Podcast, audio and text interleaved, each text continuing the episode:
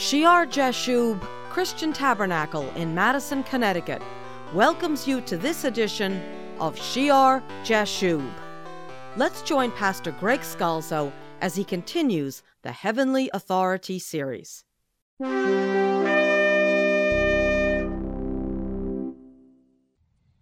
As you know, we are in the section on the prophets in the Heavenly Authority series in the New Testament. And we've been going through 1 Corinthians chapter 14 that has given us and will give us information on prophecy and on the gift of tongues.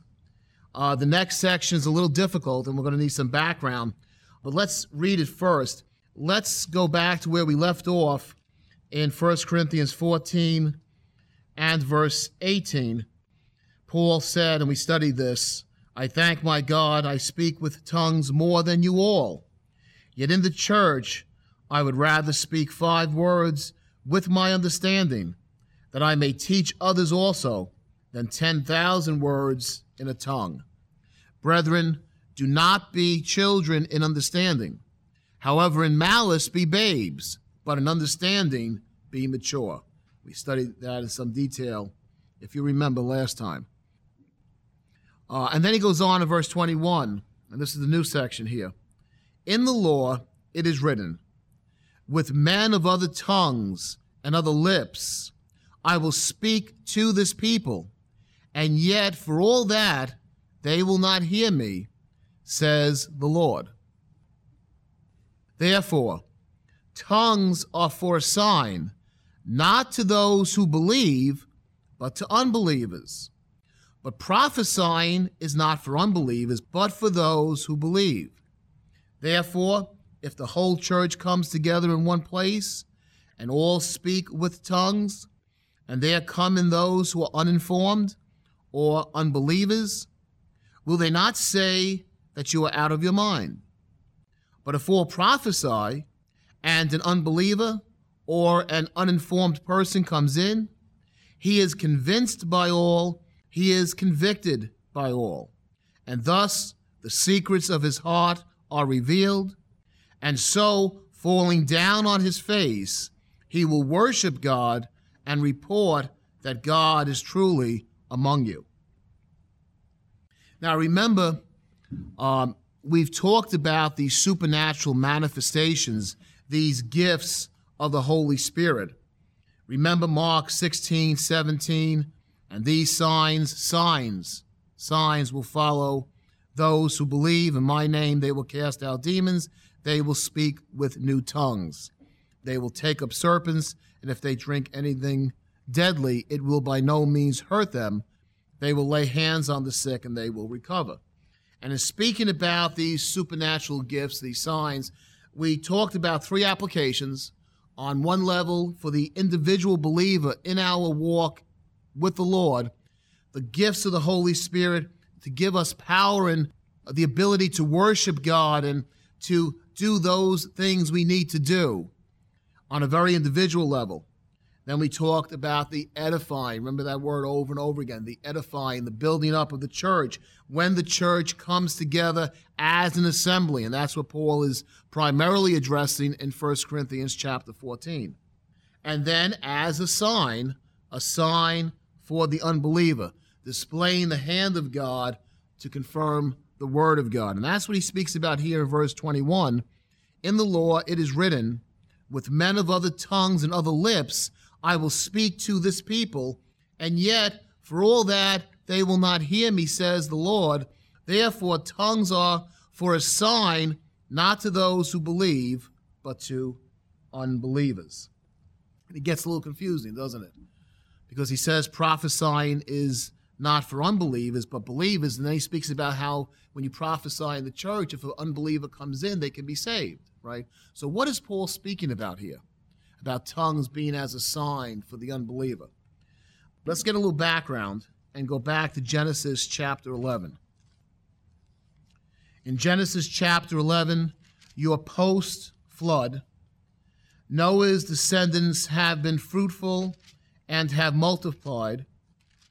And you read in chapter 11, verse 1 Now the whole earth had one language and one speech, literally one lip, one language. And it came to pass as they journeyed from the east, probably a better translation would be as they journeyed in the east.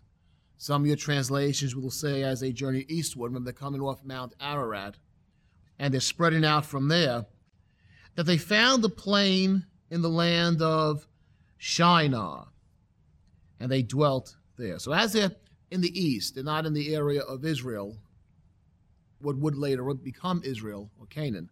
As they're in the east, they find the plain in Shinar. Shinar is the land of southern Mesopotamia, uh, through which the Tigris and the Euphrates flow. You have this fertile crescent, an area that would be good uh, for humans to dwell. Later on, it's known as Babylonia, Chaldea. Secular historians will call it Sumer. Um, this area here, Shinar, they dwell there, and it says in verse 3 Then they said to one another, Come, let us make bricks and bake them thoroughly.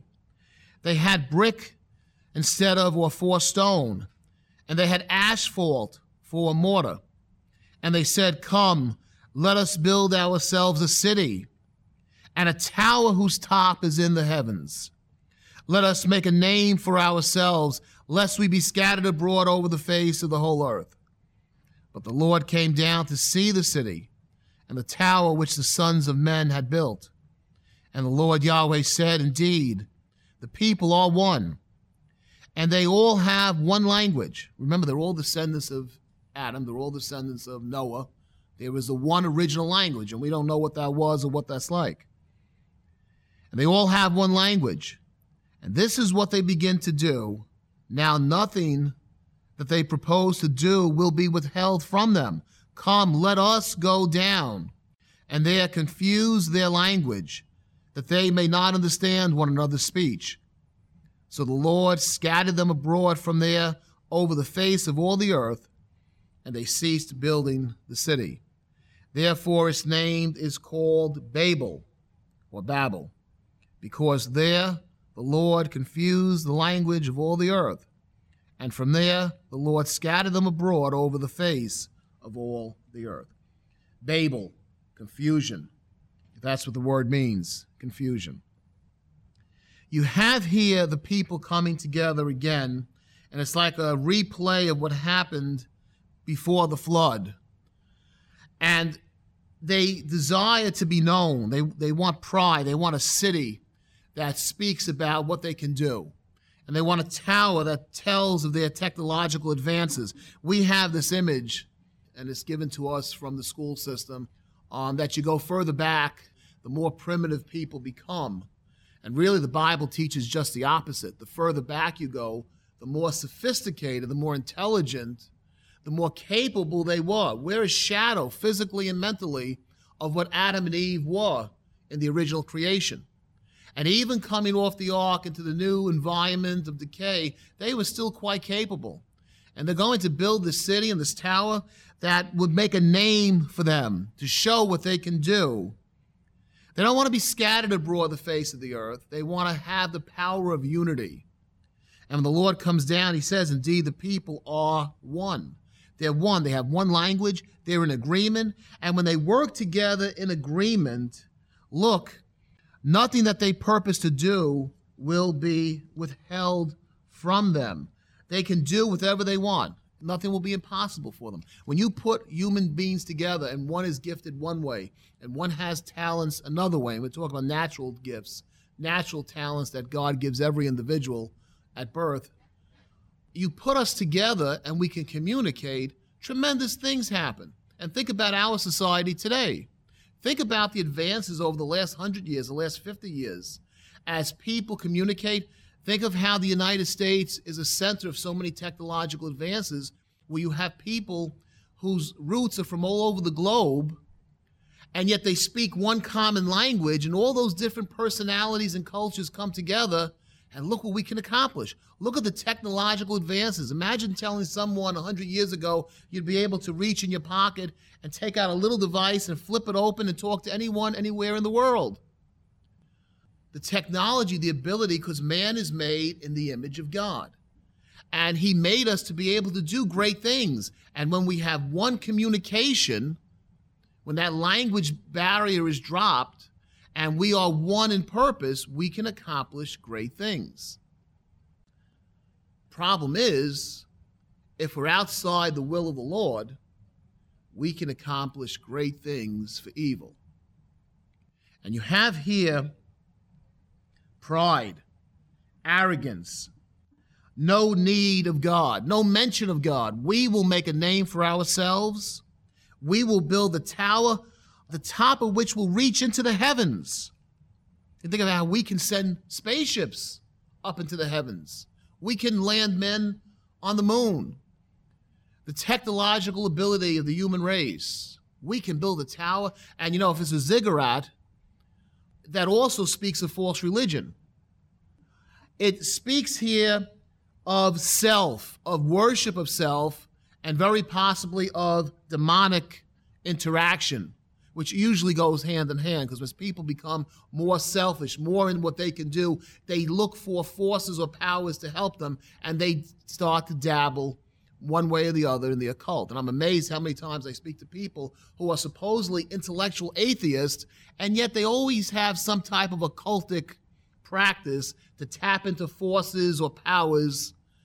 They may say they're not superstitious, but there's always a demonic element, even in their materialism, even their selfish egoism. A name. And they want to build a tower to the heavens, they want to control the heavenlies. Look what we can do self glorification, no need of God. This tower that seems so big and so tall to them, how we all were so proud of ourselves when we landed on the moon. And that was not a bad thing. Many of the men in NASA at that time were Christians who were involved in landing on the moon. And yet, think of it God comes down, right? The tower seems tall to them, but God has to come down. It's so short to him the moon is so small compared to the whole solar system, the whole galaxy, the whole universe that he stretched out with his hand and by his word speaking the existence of the universe and it comes into existence. What are our efforts compared to what God can do? How foolish to say, look at us, that self glorification. Yet in unity, we can accomplish a lot. Uh, and so there's punishment here. Come, let us go down. He confuses their language. He makes it that they cannot communicate. And when you have no communication, you go into a dark age. And they're forced to scatter as they cannot talk to each other. And the city is left. They cease building the city. Some stay in that area, and you have the later on the Chaldeans, the Babylonians, and he scatters them abroad. And you have the start of the nations now, is this lack of unity that he causes the heart's desire of God? Is it what he really wants for mankind? Don't forget to visit us on the Shear Jashub Christian Tabernacle YouTube channel. We live stream the Sunday message at 10:30 a.m. and then all the programs are up on YouTube to watch 24/7. You can search for the channel on YouTube, or you can use the link we have placed on the shearjashub.org homepage. Please join us next time for Shear Jashub.